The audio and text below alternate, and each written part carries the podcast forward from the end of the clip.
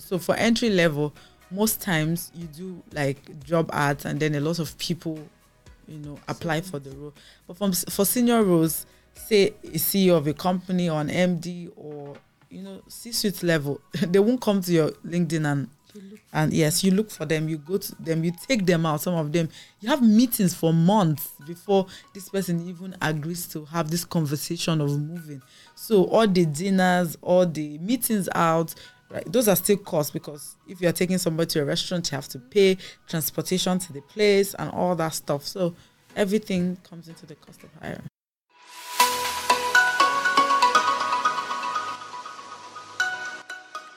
Hello, everyone. Welcome back to the Tech Point Africa podcast.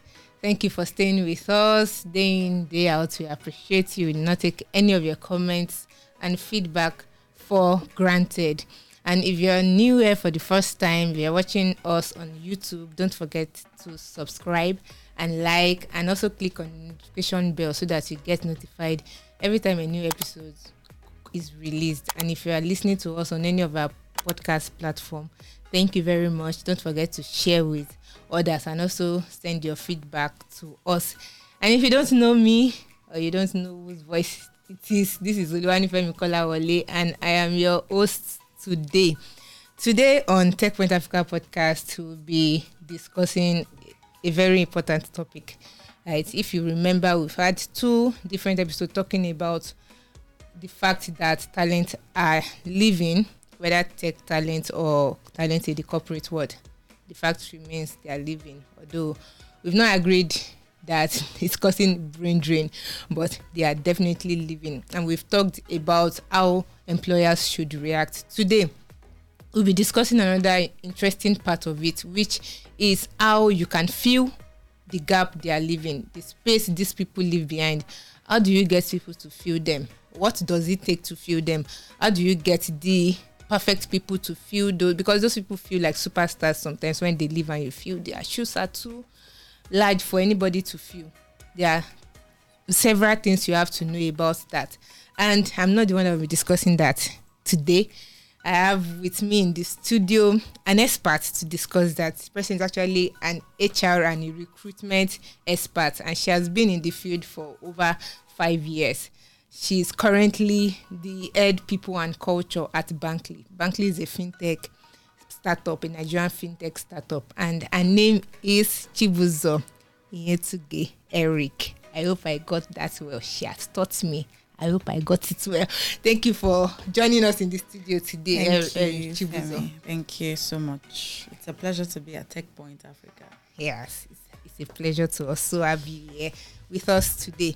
Ah, without further ado, let's just get into the conversation. How do you get your next talent? Yes, so there's this conversation that we often see people have, which is there's like a shortage of tech talent, right? And who will be in the best position to see that if not a person that recruits tech talent? So is there really a shortage of tech talent? Um, actually, I'd say we have limited tech talent right? So I would say there's a difference between limitation and the lack of it or shortage of it, mm. right? So if we say shortage, that means we don't even have them as much as is required. Mm. But limited, we have them, but they're probably somewhere else. oh. Yes, so um, that's what I would say. It's okay. it's limited, um, but but it's an open space for a lot of people to join. So I'd say people are not paying the price to fill up the spaces, right? Mm, when because you mean people, do you mean the employers? Employees, rather. Okay. So the yes, the talent themselves. The opportunity is there, but people are not climbing the ladder, right? So, say I would say where the shortage is, if I might borrow your word, is at the top. Hmm. Yes, because at the entry level, you find a lot of people but then when it gets to the stage of specialization, when it gets to the top level, mm-hmm. that's where you find very limited number of talent. Hmm. Yes, because a lot of people are not paying the price to climb up the ladder. Hmm. That's what I'd say. I think this brings to fore again the conversation I had the last time that, of course, we often see people talk about the um, anecdote, an anecdote or panacea. The English is hard. I think cure to losing talent is having a pipeline of talent, but then you often find more people pumping in than uh, more people coming out at least at the top of that ladder and that speaks to the fact that that when the talents that are living are more specialized than the one remaining. Mm-hmm. now to fill that position is the hard part. Yes. Oh interesting. But it's not it's not impossible to fill. It's not impossibility is not the word. It just takes time. It takes yes. Time. and um the speed we want to fill the roles is where we have a challenge. Because someone leaving today means that is a space that has to be filled. Mm. Is the speed, is the time. Mm. So even if someone is transitioning from where he is to where I want the person to be, it's going to take time, time. and that's something that we don't have, mm. right? So it's a function of time.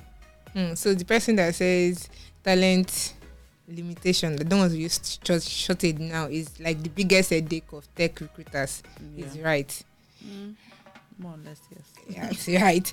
Uh, so, I I understand the fact that being a recruiter it means you have to do a lot of wooing, and from the contemporary world, I understand who it's like it requires some skills. Some people have like sweet tongue and or you can be able to get you to do what they want you to to do. Um, so from experience, how do you put your best foot forward to get the right talent? with, with having in mind that there are a lot of people competing for this person, right? What is the best foot in this contest? So I'd say something which I learned from one of my bosses, Mark Ibinedium, shout out to you, is at the core of recruitment is sales. Hmm. So recruiters are salespeople because I'm selling a new company to you. I'm selling um, ice to an Eskimo, right? Because oh at this point for talent at this level it's a lot of a, a lot of headhunting and poaching mm. right which means these people are to a good degree comfortable where they are so if i'm taking you from that place to somewhere else i need to sell so for me you ask the question is how do we get how do we do it it sales you have to first and foremost understand if i'm a recruiter say i'm i'm recruiting internally say for my company there is at the core of it an understanding of the benefits. What will this person come into my company to gain? So there has to be full understanding. So if I'm doing it for an external client, it's more analytical for me. So I sit down with the client, I discuss what is your culture, what are the things. So by the time I'm done with this analysis, I'm going to the candidate or talent and I'm saying, okay, you're coming from here. These are the things that you can gain from. Some of them are not monetary, right? Um, some of them are you know work culture some of them are the kind of lifestyle things that boost up you as a person and all that so understanding analysis of the company this person will get into will help you sell so at the core of it is sales sales yeah so um when what i meant by putting your best foot forward is what you are able what you what you are sure would attract that talent you are trying to get.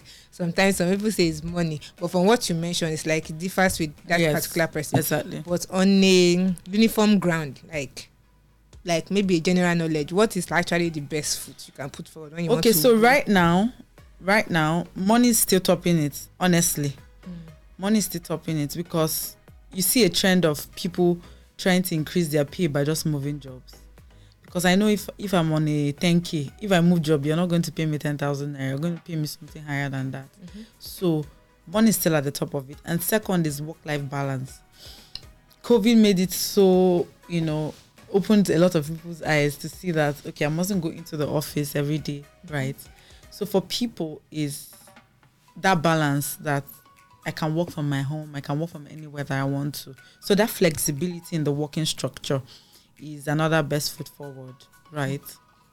So these two things are some of the things that I can see. A lot of people say benefits like health benefits. You pay if you do an analysis in a lot of companies, a lot of people don't use the HMOs.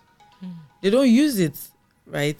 And people when they are signing contract, they be asking, What are my health benefits? What are these? You give them gym registration, they still not go.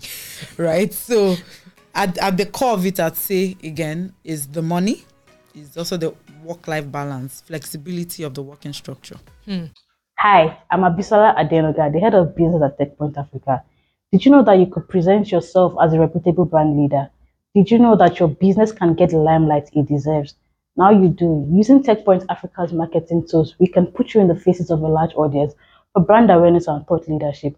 To do this, reach out to us by sending an email to business at techpoint.africa or click on the link in the description below.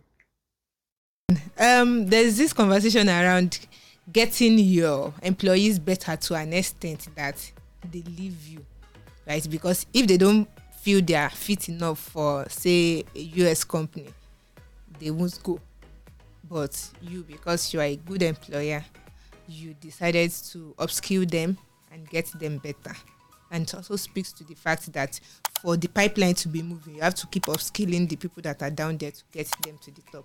Then the person said, okay, they said, train your talent. You say if the, if I train them, they will leave.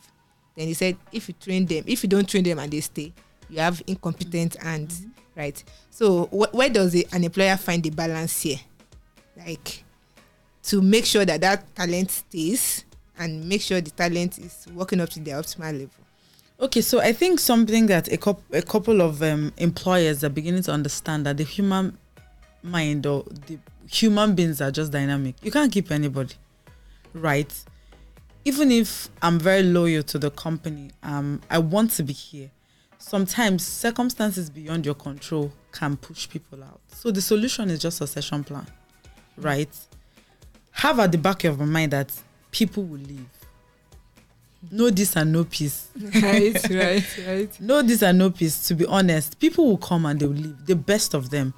So whilst they are doing it, is train them to be efficient. Right? You can't if you don't train them like the statements you made. You have inefficient staff and your work will not go on. Like you won't make the best out of your business. True. So it's it's a necessary evil. Train them, but always have succession plan for every nobody should become a one man risk because that's what happens in a lot of companies that when someone leaves, to fill the position becomes very difficult. Um, I think I had a post on my LinkedIn one time when I said um, you should look out for the assistants, the second in command, because those are the ones that when these guys leave, they will fill in. Mm-hmm. So if you don't take care of them and they leave and the guys also leave, the main people, it's a lot of it's a lot of gap. Mm-hmm. So succession plan is is one of the things that we can do to help the situation. But for people leaving, they will definitely leave. Mm. You can't stop anybody. You can't stop anybody. No this and no peace. But I, I want us to take you back to the succession plan. If you want to advise an employer, what would you recommend for the person to use as a succession plan? What should they do? Okay, so first I'd say job analysis, right? There are certain jobs that per hand more than one person can do it, right? Because it's going to it's just not possible. At the time you, you can yes, right? But then have a lower level. You know, do that training so that if anything happens to this one, then this person can succeed. Mm-hmm. So it's it's expensive, right? Because um, it's like having double personalities for just one role just because you're planning ahead. But it's better that you plan than you don't plan at all and then you're caught unawares. Mm. But talking about startups, like early stage startups that are probably still bootstrapping, what would be feasible for them or viable for them? Because um, they might um, not be able to sustain that. Yes. Honestly, they, they won't be. That's why money is required to run business. so, so all our VCs and everybody helping startups, um, this is why we need your money, right? So, but at this point, um, there's something called pooling, right? Okay. Pooling of talent. So you don't actively engage them, but conversations are ongoing. Okay. Right. Um, so it's more it's more potential than it is active. So you're not working for me, and um, but I'm having conversations. So if something happens, I would like you to work for me or within a time frame, so that it cuts your interview time short. So if this person leaves in three months or four months, I already have had a conversation ongoing with somebody, right? So those are some of the things that you you can practice just to help for mm. companies that don't have the funds to maintain these talents, two of them at once. Hmm, hmm, hmm. So yeah, talking about funds, when when you, when you hear the cost of hiring, like before I started like um covering like following conversations in the tech or labor or talent space, when I hear of cost of hiring, I just felt like it's the money you need to get them.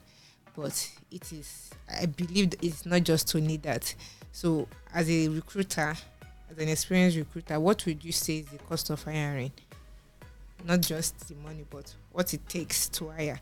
And I'm sure it also differs when you want to hire an entry level and a, say a C-suite person. Yeah. Okay, so for cost of hiring, um, I'd even rather call it the cost of recruitment because it takes a lot to just get a talent. It's not so say maybe you're using an external recruiter, so so people feel that money I pay them is the cost of hiring, but that's not true. Hmm. Time lost is cost. Hmm. Resources lost is cost. Money, which is part of them. So starting from so let's say an average someone leaves the company now I have to fill the role. Mhm. So starting from the point where I'm advertising this role, there's a cost. So I'm probably doing on LinkedIn or any of the job boards. There's a cost for that. So these are some of the things that you calculate, right? Then say we're also using an external recruiter, you have to pay that money. So interview before interview, there's like pre-screen calls where you call these candidates. Funds are also going into the calls. It's not free, right? Um, sometimes in the interim, contract staff are hired just to cover the seats before this person comes on board. That's also part of the cost of hiring, and then um, eventually paying this new person that comes in if you hire. So a lot just goes into the hiring process, and you can see that it's not just salary that you pay the person that is the cost. Of course, when a new person comes into the role, the times that we're living in now, it's very difficult to even maintain that salary. So somebody was on seven hundred thousand naira and left. Mm-hmm. Most times the budget expands, hmm. and you are sometimes paying, say twenty to twenty five percent above what you're paying before, right? So you can also factor that. So by the time you calculate from the advertisement to the external recruitment cost to phone calls to job ads and all that, the entirety of it is the cost of recruitment or hiring. Mm. But it varies. Yes, it varies. So it's it's depending on what you're doing. So for entry level, most times you do like job ads, and then a lot of people, you know, apply for the role. But from for senior roles, say a CEO of a company or an MD or you know C-suite level, they won't come to your LinkedIn and and yes, you look for them, you go to them, you take them out. Some of them, you have meetings for months before this person even agrees to have this conversation of moving.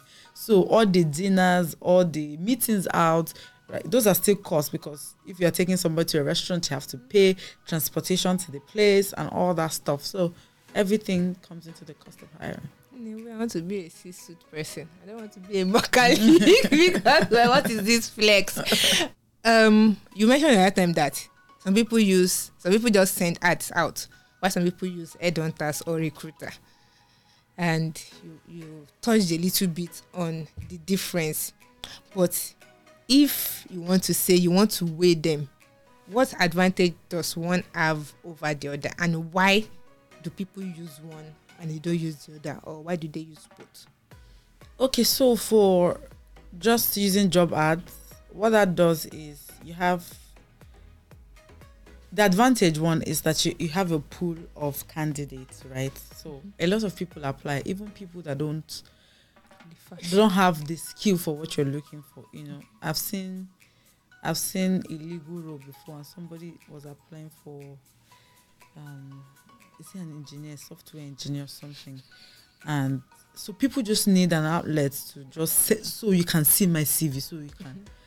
And sometimes we are lucky enough to see, oh, this is an engineer, oh, this could fit into a road I'm working. So that's one of the advantage. You have like a pool of candidates. Mm-hmm. That even beyond that recruitment, you can use the resources. But the disadvantage to that is that it wastes your time. There are a lot of if I post a job ad now, say if I post a job on my LinkedIn, I'm not joking. In less than five minutes, I don't get anything less than 50 applications. Hmm. And um, so filtering, you know, the profiles and all that is a lot of work. So it takes time and there's a lot of stress involved in it. On the other side, headhunting is more targeted, is specific. So I know the industry I'm looking for. I know the kind of talent I'm looking for. I know the skills I'm looking out for. So I'm going straight to the companies. I'm looking at the profile of the candidates, and it's targeted. It's so that's one of the benefits. You know what you're looking for. Um, it saves you time to go through a lot of CVs. But one of the disadvantages is the fact that you don't have options but time. So as I'm looking at this, I have to finish this conversation, move over to the next. So I'm not looking at people that I'm starting off conversations around with, you know. And then if this one doesn't work out, I have to go through the process again. And then sometimes, for lack of better word, it backfires. yeah. So maybe you know the person that this person is working for, and they're like, oh, somebody from your friend is trying to poach me and all that. But you know, it's it's a hustle for talent. And I Yeah. can imagine what it takes to be a tech recruiter, right? Trying to drag out, poach people rather from other startups, yeah. waving checks in front of them. It's unfair because some people don't have money and they need this talent, right? Um, so this particular question is, you know, when when when for for you now you are like taking the position of a company to woo a talent, right? What advice do you give companies when they are looking for talent? Because for for talent that actually know how to do their own surveys, they search about those companies. They reach out to ex-employees. They reach out to current employees to ask what is going on there. What advice do you give or would you give to companies looking for talent? Okay, so I wear my hat as the head of people and culture for Bankly. Okay. Uh, I'd say a lot of work has to go into the culture, right? In Bankly, for instance, we talk about our culture a lot. We run a culture of excellence, and it's not even just a conversation. We have a line that says, from the thought to the action, everything speaks about excellence. So, what that means is that everybody in Bankly, nobody is materially surprised by what we will do. Everybody knows. We speak a lot. We talk about who we are, the things that are expected of us. So, even when people leave Bankly, that's the testament that they have. You know, ah, I know these people. They this is what they do, and that's what I do as as an employer of Bankly to shape the culture, right? Because people will talk, people will ask questions, just like you said, and um, if you don't have a good culture, that's what people are going to say. Oh no, that up is very toxic. I don't have a talk. I can stand anywhere to say it, and anybody can quote me. We don't have a toxic environment in Bankly, right?